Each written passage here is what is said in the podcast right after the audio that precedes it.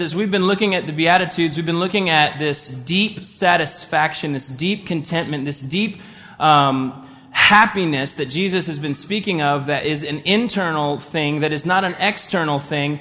And it's interesting because when you think about the, the church in America, really what we're doing is we're asking people if they want lip balm. That's really what we're doing. Like, they're, they're, they're starving for this fountain of living water that many of us may at one time have tasted and seen the goodness of God through this fountain, but because we've forgotten what we've tasted, we go to the lip balm. This topical outer expression of here, this might help. But in reality, they are so thirsty and so longing for the things that we've been talking about the last several weeks. But because we as the church in America don't really understand all that we've been given, lip balm, Let's just, let's just pretty this up. Let's just kind of temporarily ease something rather than allowing them or introducing them to the fountain that we have tasted.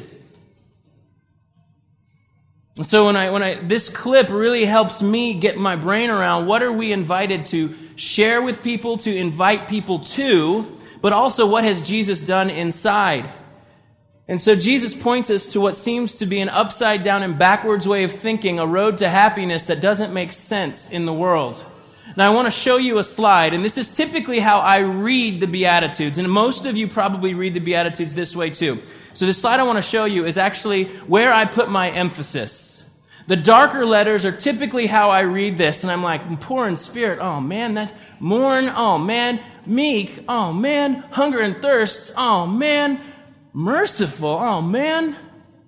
And isn't this how we read Scripture, what the Scripture demands of us? And we go, oh, that's too much, forget it, I'm done. But what if we read it the other way? What if we read it and the other side of everything was where we were really set? What if we were like, oh man, the kingdom, comfort, inherit, filled, get mercy, those are things that I really, really, really want. I mean, because if you look at that, that's really what we're all longing for, right? Like every single heart is going, man, I just want a kingdom. And so we attempt to build our own. Oh man, I want comfort. And so we attempt to work for it on our own. We want to inherit things. We want to say, yes, please. Uh, we want a blessing. We want, we want, whether we want our, our earthly parents or we want somebody to affirm us or we want to inherit something from them, that's what we're looking for. And then to be filled, good grief, satisfaction, isn't that why we do what we do? And to receive mercy, to step out under, from, from under judgment, we want these things. And so in my mind, I'm sitting there going, how do I grab that? And Jesus is beginning to show us more and more the life of someone who understands the grace of God. I've said it multiple times, and I hope you hear it, is this is not a checklist for us to go home and accomplish. This is not for me to go home and go, all right, I'm going to put these lists on my wall. All right, today I practice this. Today I practice this. Today I practice this. Today I practice this. Because if that was the case, then everything Jesus came to do, why did Jesus die if you and I could perform a list? But in reality, these things, this is more of a litmus test for what do I believe about the grace of God? Is the grace of God enough? Has what Jesus done enough? And these Beatitudes are a description of someone who has the kingdom, not someone who's working towards to get the kingdom. And so this morning, the, the, the transformation I think that we're going to begin seeing is really described well by C.S. Lewis. See, a lot of times we want those things that are described in the Beatitudes, and I think that's what we're designed for. But a lot of times we want them apart from God. And this is the problem. C.S. Lewis says it this way A car is made to run on gas, and it would not run properly on anything else. Now, God designed the human machine to run on himself. He himself is the fuel our spirits were designed to burn, or the food our spirits were designed to feed on. There is no other. That is why it is just no good asking God to make us happy in our own way without bothering about religion. God cannot give us a happiness and peace apart from himself because it is not there. There is no such thing.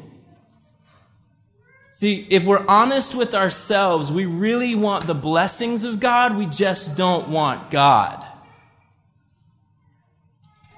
This is the struggle. And I believe it's something that we struggle. God is like a means to an end, another end. We want, we want what God can give us. All right, so God, if I seek you with all my heart, you'll give me the perfect husband or the perfect wife. All right, I'm going to seek you, I'm going to seek you. But in reality, your God is the perfect husband or perfect wife. God is just this tool that you're using. And He's the words you use. And you pray the right things, and you say and do the right things. But in reality, God is not your end, something else is. So Jesus shifts something, I mean, he describes something that is actually all through Scripture. But in Matthew chapter 5, verse 8, this is what Jesus says Blessed are the pure in heart, for they shall see God.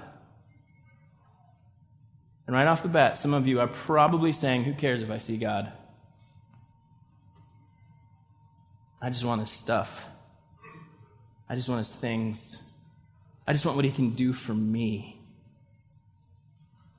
But I'm here to tell you that the life of the Christ follower is lived going, God, I just want to see you.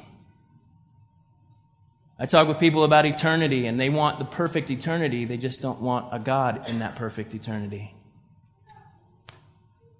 Friends, for the Christ follower, the greatest desire is Christ. And in death, we gain the thing we wanted most in this life. Jesus is beginning to let us see the life of someone who understands the grace of God, the transforming grace of God. All that we've been given, we've been talking about all of the, the bankruptcy in our own ability not to, to earn anything from God, to mourn over our sin, to know that He wants to fill us, to know that, that we are to show mercy because we've first been shown mercy. And then Jesus says that blessed are the pure in heart, for they shall see God. Now, I want to I want to put to death some of the things you may be thinking right now about purity and this pure in heart concept.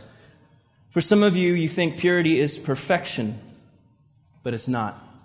Mary Poppins, um, this is often the picture that the church really is uh, showing very often. Here's the, here's the measurement. And I mean, obviously, Mary Poppins is my favorite female superhero. And with Disney purchasing Marvel, it's possible she could cross over universes and somehow show up in a Marvel story. I'm hoping it happens, but it'd be awesome. Anyways, it's stupid. Um, but the ruler picture really is um, where we see and we think purity, that this is what Jesus is talking about. And then what's the measurement that, that Mary Poppins is? Right here? You can see it practically perfect in every way. See, Jesus did not quote Mary Poppins. He did not say, Blessed are those that keep calm and are practically perfect in every way, for they shall see God. This, this, this thing right here freaks me out. How do you keep calm and maintain practically perfect in every way? You don't. Jesus did not say, Blessed are the perfect for they shall see God. Jesus did not say, Blessed are those who do no wrong, for they shall see God. Folks, if that was the equation that Jesus was presenting to us, none of us would see God. You know, and I know some people are always like, you shouldn't ever say, the scripture clearly says, I do think there are some things we can say this on. The scripture clearly says, none of us do right.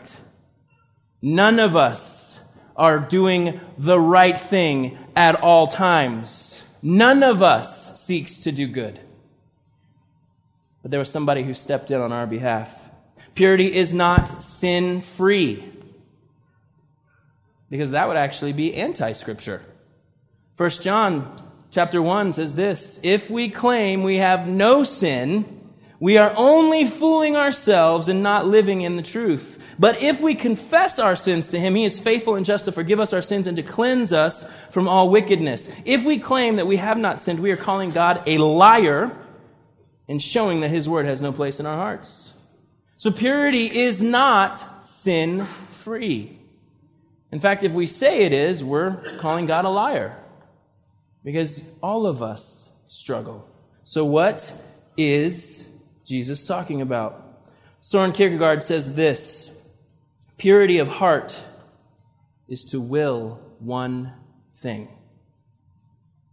This really does get at the heart of what I think the scripture teaches, because for the Christ follower, the one thing that we are to will is the glory of God. That's what we see in scripture. We see that the, we are a people who no longer live for the glory of ourselves, but we live to see the glory of God brought to the earth, but also see Him. He is already most glorified, but part of our responsibility is to reveal that He is most glorious. Like it's not like I'm adding to His glory, like I'm not adding more to His glory. He's already most glorious, folks.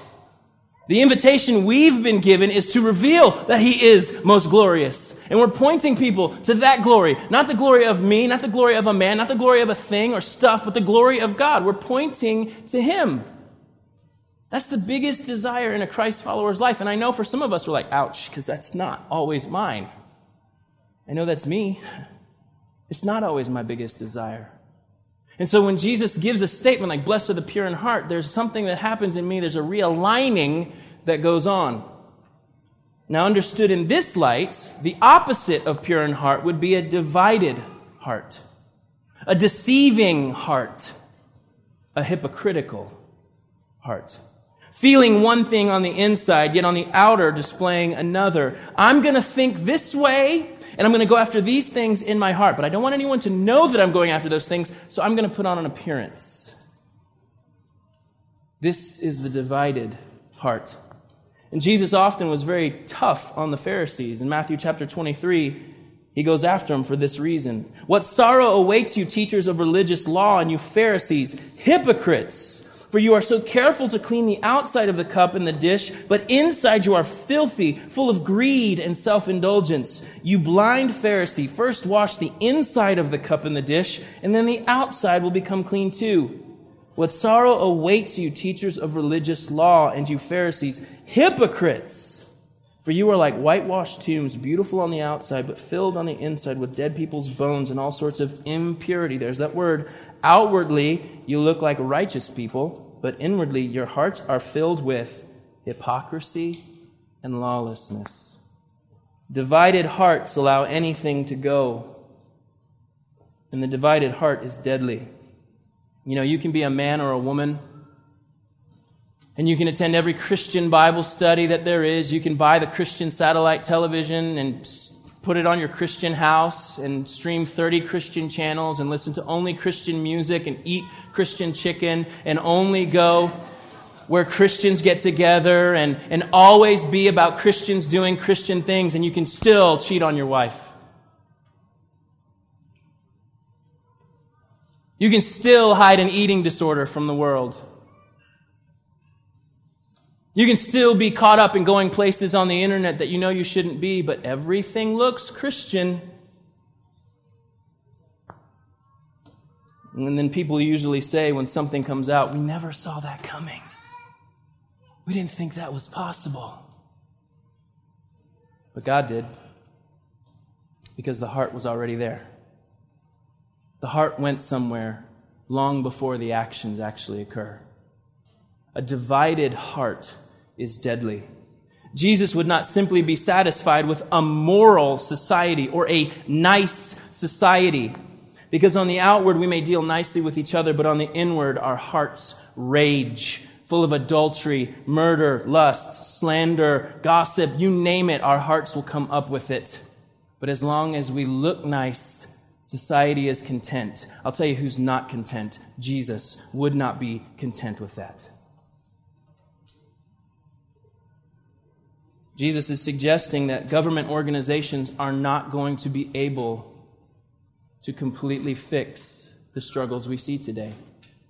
Many Christians have said if the government will step in and do something, then everything will be fine. Folks, I understand the band aid the meeting the temporary relief, there should be a desire in us to do these good things. But if we think it's going to fix the fatherlessness, the, the abuse, the racism, the scandals, the, all the stuff that is out in society, we see Ferguson's, we see Baltimore's, we see all of these things, and we go, who cares if we see God?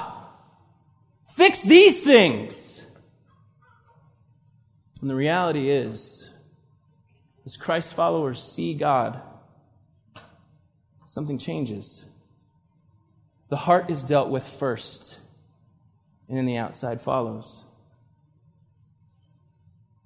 The church has to understand that the temporary outer fix is not what Jesus primarily came for. Jesus came to go to places that you and I cannot, and that is directly to the heart, because he knows that from within everything comes out. The scripture often keep, um, speaks of impurity and idol worship together. And uh, the number of times that God says, I am God alone, He doesn't say it so He can remind Himself of those things. He says it because we need to be reminded of those things. God doesn't say, hey, I'm God alone, I'm God alone, I'm God alone, because he needs to be reminded. He knows he's God alone. We're the ones who forget. We're the ones who deny that he is God alone by the way we live our lives. There's something called practical atheism today that, that, that actually is not just an atheist thing, it's actually a Christian way of living. We, de- we declare God on Sundays, but Monday through Saturday, we live as if God doesn't exist. This is a divided heart. Jesus said, Blessed are the pure in heart, for they will see God. Some of these questions that you can begin to ask, and I know they're, they're questions I ask myself. And so I'm kind of inviting you into the process in my own life where I go, God, am I divided in any place? These are questions that I regularly ask. What do I want to have more than anything else? Answer that question. Is it Jesus? What do you make the biggest sacrifices for? What do you spend your time, your energy, your money on? What keeps you up at night? Is it Jesus? Whose approval are you seeking? Someone, something? Is it Jesus? And what do you treasure the most? What is that thing that if it was gone, your life would crumble? Is it Jesus? These are four questions that I ask myself, and they are not easy to look at because I know that Jesus is not the answer all the time.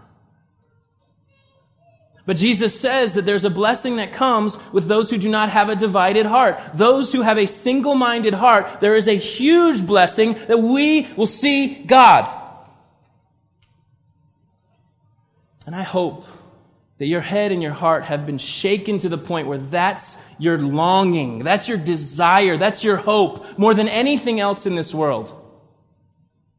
James 4 8 says this Come close to God, and God will come close to you. Wash your hands, you sinners. Purify your hearts. Listen, for your loyalty is divided between God and the world.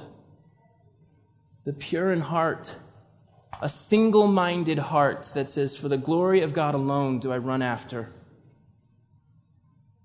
This is the reminder that we all struggle with divided hearts.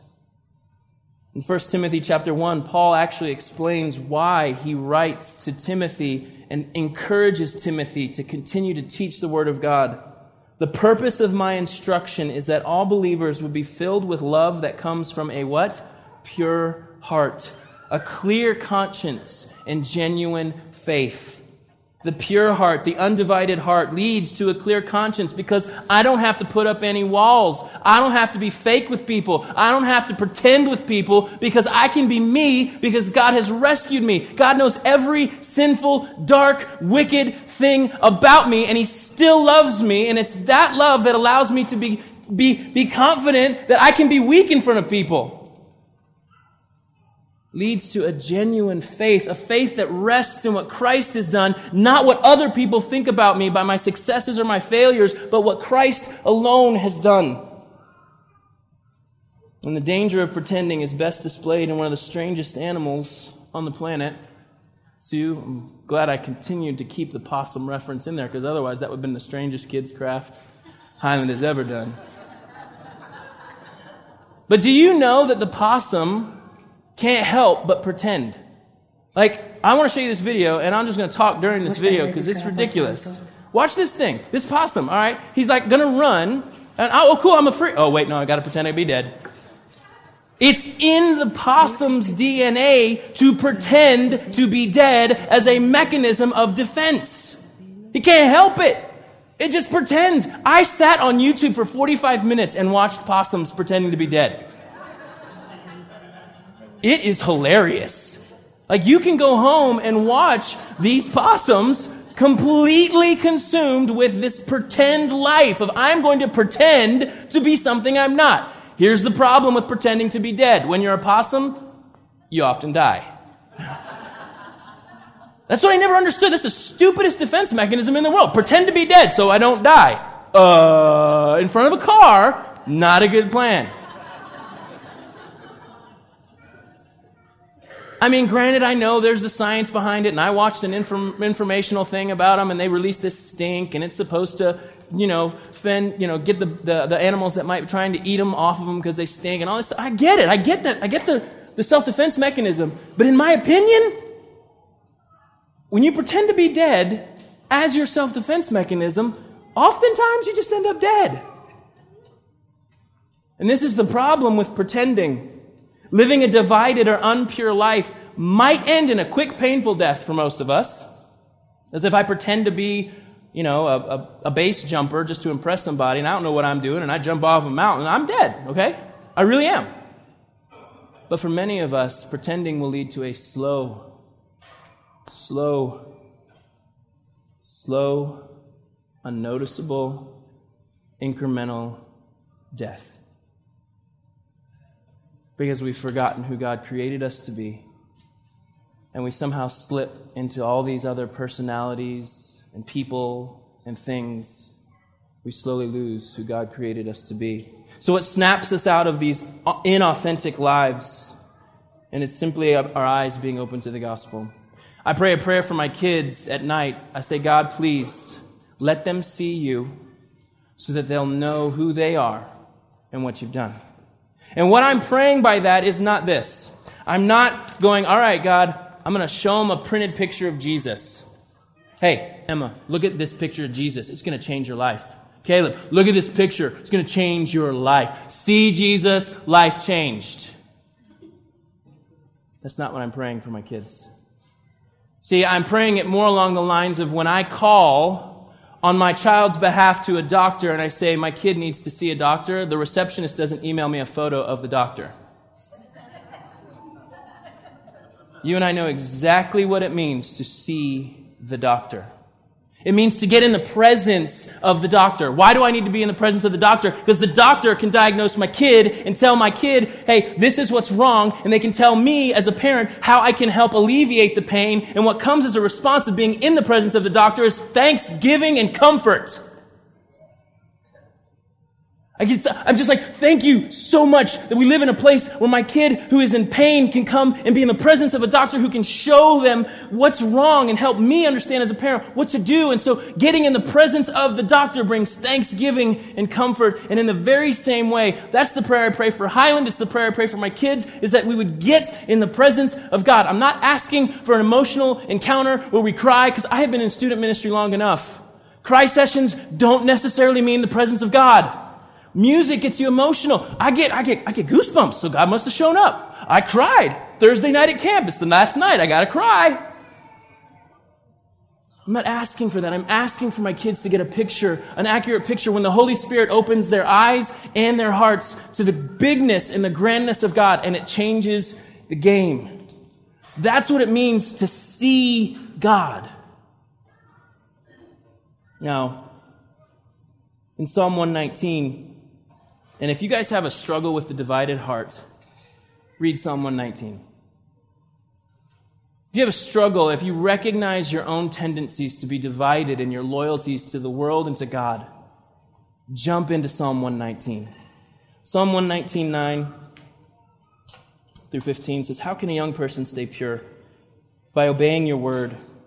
I have tried hard to find you. Don't let me wander from your commands. I have hidden your word in my heart that I might not sin against you. I praise you, O Lord. Teach me your decrees. I have recited aloud all the regulations you have given us. I have rejoiced in your laws as much as riches. When was the last time you rejoiced in God's word more than a full bank account? For me, it's not very often. I will study your commandments and reflect on your ways. Guys, I'm going to be honest with you. My divided heart is dealt with right here. I have a, a three ring, a, a, a spiral card holder, and I've written out and memorized portions of Scripture as I go running through West Asheville. So if you see me running through West Asheville with note cards in my hand and talking out loud, I'm not just talking to myself and I'm not crazy. but the more I allow the Word of God to saturate my heart and I stop making excuses from being here, and I go, God, your Word is, if it's true, then it's going to shape me, it's going to change everything, then I have to have it. And as I run through West Asheville and I'm saying, you know, I'm, and, I'm, and I'm like, Christ is the visible image of the invisible God. He existed before anything was created and is supreme over all creation. For through him, God created everything in the heavenly realms and on earth. He made the things we can see and the things we can't see. And like the, then the kingdoms and authorities and rulers and every, and just as I start doing that and as I start running through West Asheville, I'm like, God, make that true here. Make that true in this place. Make people, help them see you clearly. Help them not have divided hearts for the things of this world that are killing them. And it, and it spurs on prayer. Because typically, without God's word, I'm not really good at praying. I'm going to be straight up with you. My prayers tend to be selfish. My prayers tend to be, God, give me your blessing, don't give me you. And the more I look at the Word of God, and the more I understand the psalmist's heart in Psalm 119, where I see him saying, Your Word keeps me pure, I'm shocked by the power of the Word of God. The gospel wakes us up, like Job said, I heard about you, but now I've seen you with my eyes. That's the prayer I pray for my kids. It's the prayer I pray for Highland. It's the prayer I pray for our elders, for our staff, because I know that when the gospel wakes us up, that's when everything changes. Purity of heart becomes a desire of mind because He is pure. And the total mind boggle of all of this is that God's purity fuels our purity. It's not something you and I can muster up, but it's something that He does in us. Psalm 24 says this The earth is the Lord's and everything in it. The world and all its people belong to him, for he laid the earth's foundation on the seas and built it on the ocean depths. Who may climb the mountain of the Lord? Who may stand in his holy place? Only those whose hands and hearts are pure, who do not worship idols and never tell lies. They will receive the Lord's blessing and have a right relationship with God, their Savior. Such people may seek you and worship in your presence, O God of Jacob. Interlude.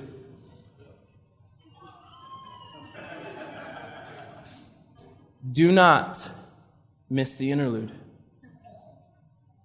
See, in our pacing, we're just like, right over it. And I love how the psalmist has to put breaks in there for us to go, oh, I'm supposed to pause here? Right. What I just read is that you own the world and everything in it. Oh yeah, I need to stop and consider that and look at myself in light of the fact that you own the world and everything in it. Hold on. Breathe. Take a breath and know that God owns everything and that there are people who can actually be in the presence of the God who owns everything. How do I do that? How do I get to climb that mountain? And there it is. Don't worship idols and never tell lies. The divided heart. Doesn't say perfection. It doesn't say sin free. It says pure hands, pure hearts, and clean hands. George Swinnock said this Our design in meditation, which I hate, I hate that meditation seems to be a bad word in the church. I really do because it's been hijacked. But in reality, our design in meditation must be rather to cleanse our hearts than to clear our heads. You see, for the Christ follower, we're not sitting there emptying our brains. In fact, for the Christ follower, we are filling our hearts with the Word of God. That is what it means to meditate on the Word of God. To be filled with the Word of God. Not to say, oh, you know what? I'm going to sit here until nothing's in my head. That's always going on for me. I need to be filled. I need to be filled with the Word of God. Now, I ask the Lord, where am I divided? Where am I fragmented? Where am I so concerned about the outside of the cup that I have forgotten the division within? What am I holding back from you and why? Jesus, when he was approached by the religious leaders, and they asked him, Hey, what's most important? Jesus could have said anything at this moment. And in Mark chapter 12, this is what Jesus says the most important commandment is this Listen, O Israel, the Lord our God is the one and only Lord, and you must love the Lord your God with all your heart, all your soul, all your mind, and all your strength. The second is equally important. Love your neighbor as yourself. No other commandment is greater than these. And this is what I want you to hear this morning. Purity is not primarily defined by what I avoid, as Christians today have made it. Rather, purity is defined by what I pursue. If I'm reading Jesus right and if I'm hearing the scriptures correctly, purity is not so much the things that I say no to, but the thing I say yes to. What if that was the way we lived as a people who were like pure, undivided hearts for the Lord? There will be a natural denial of things because I'm consumed with this one thing. The pure heart, the undivided heart Purity not being so much defining Christians as the things we say no to. Man, people know what we say no to, but that, do they know what we say yes to? Do they know the one that we're pursuing, hopefully and intentionally, as we figure out and we wrestle with our own divided hearts, that our desire is to pursue Him with everything, to love the Lord our God with all our heart, mind, soul, and strength, and love our neighbor as, as ourselves? Jesus didn't give a negative there. He didn't say, all right, this is the most important. Don't smoke dope. Don't chew tobacco. Don't drink. Don't go, don't, don't go out with girls that do those things. Jesus didn't say that. He said, do. Love the Lord your God with all your heart, mind, soul, and strength, and love your neighbor as yourself. Purity is defined by what we pursue, a single heartedness. And as we close this morning, one of the things um, at Highland that we really do desire is authenticity. It's something that we strive for. Do we get it right? No, because we all wear masks. We all are divided. We're all, you know, we all have Facebook personas that we need to keep up. We all take a thousand selfies until our nose and the light are in the right angle and it makes us look the best. It's why we do those things. It's, it's sin. That's what we do. We want to look strong. We want to look a way that impresses people so that no one thinks there's anything wrong with me. But authenticity says, there's a lot wrong with me. And God has rescued me from a lot. And the reason authenticity is so essential in this picture for us in the undivided heart is because chances are the way we relate to God is the way we relate to people. If I'm fake with God, chances are I'm fake with people.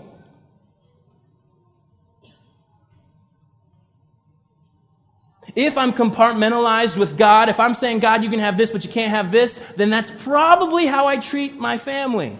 That's probably how I treat my friends, my coworkers. If I'm fake with God, chances are I'm fake with people. But if I'm real with God and I'm sitting here going, God, I am broken. I am a sinner. I confess these things to you. I am weak and I experience the comfort of God, then chances are in front of people, I can be weak because honestly, I don't care what man thinks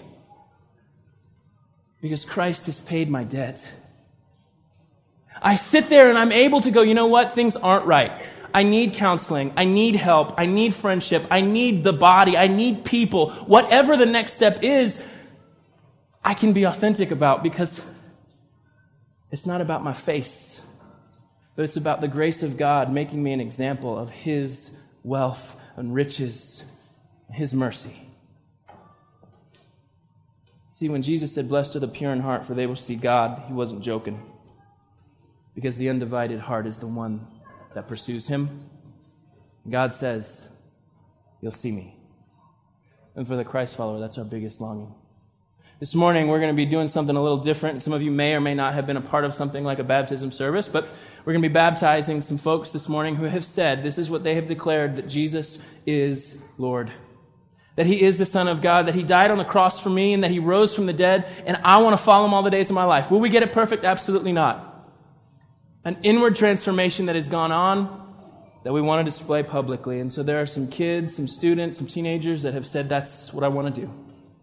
And this morning I told you we came anticipating. If you find yourself in this place going, I want to be baptized, you are free to come get in line, stand over here, and say it to the world. You can change before you do that if you want to, but if you don't, you don't have to. But baptism is the declaration of I want to I want to have a single-minded heart and I want to see him. That's the declaration. So, as we respond this morning, there'll be some elders standing over there. If you'd like to be prayed for, they'd love to pray for you. But as we journey this joy, this, this celebration of baptism, to remember it's a declaration. It's not a religious act. It's not a ritual that saves us. Jesus has done the saving. We just want to let people know that He's done it. Lord, thank you for loving us. And I ask that in this time, you'd be glorified and your heart for your people would be communicated. It's in your name we pray.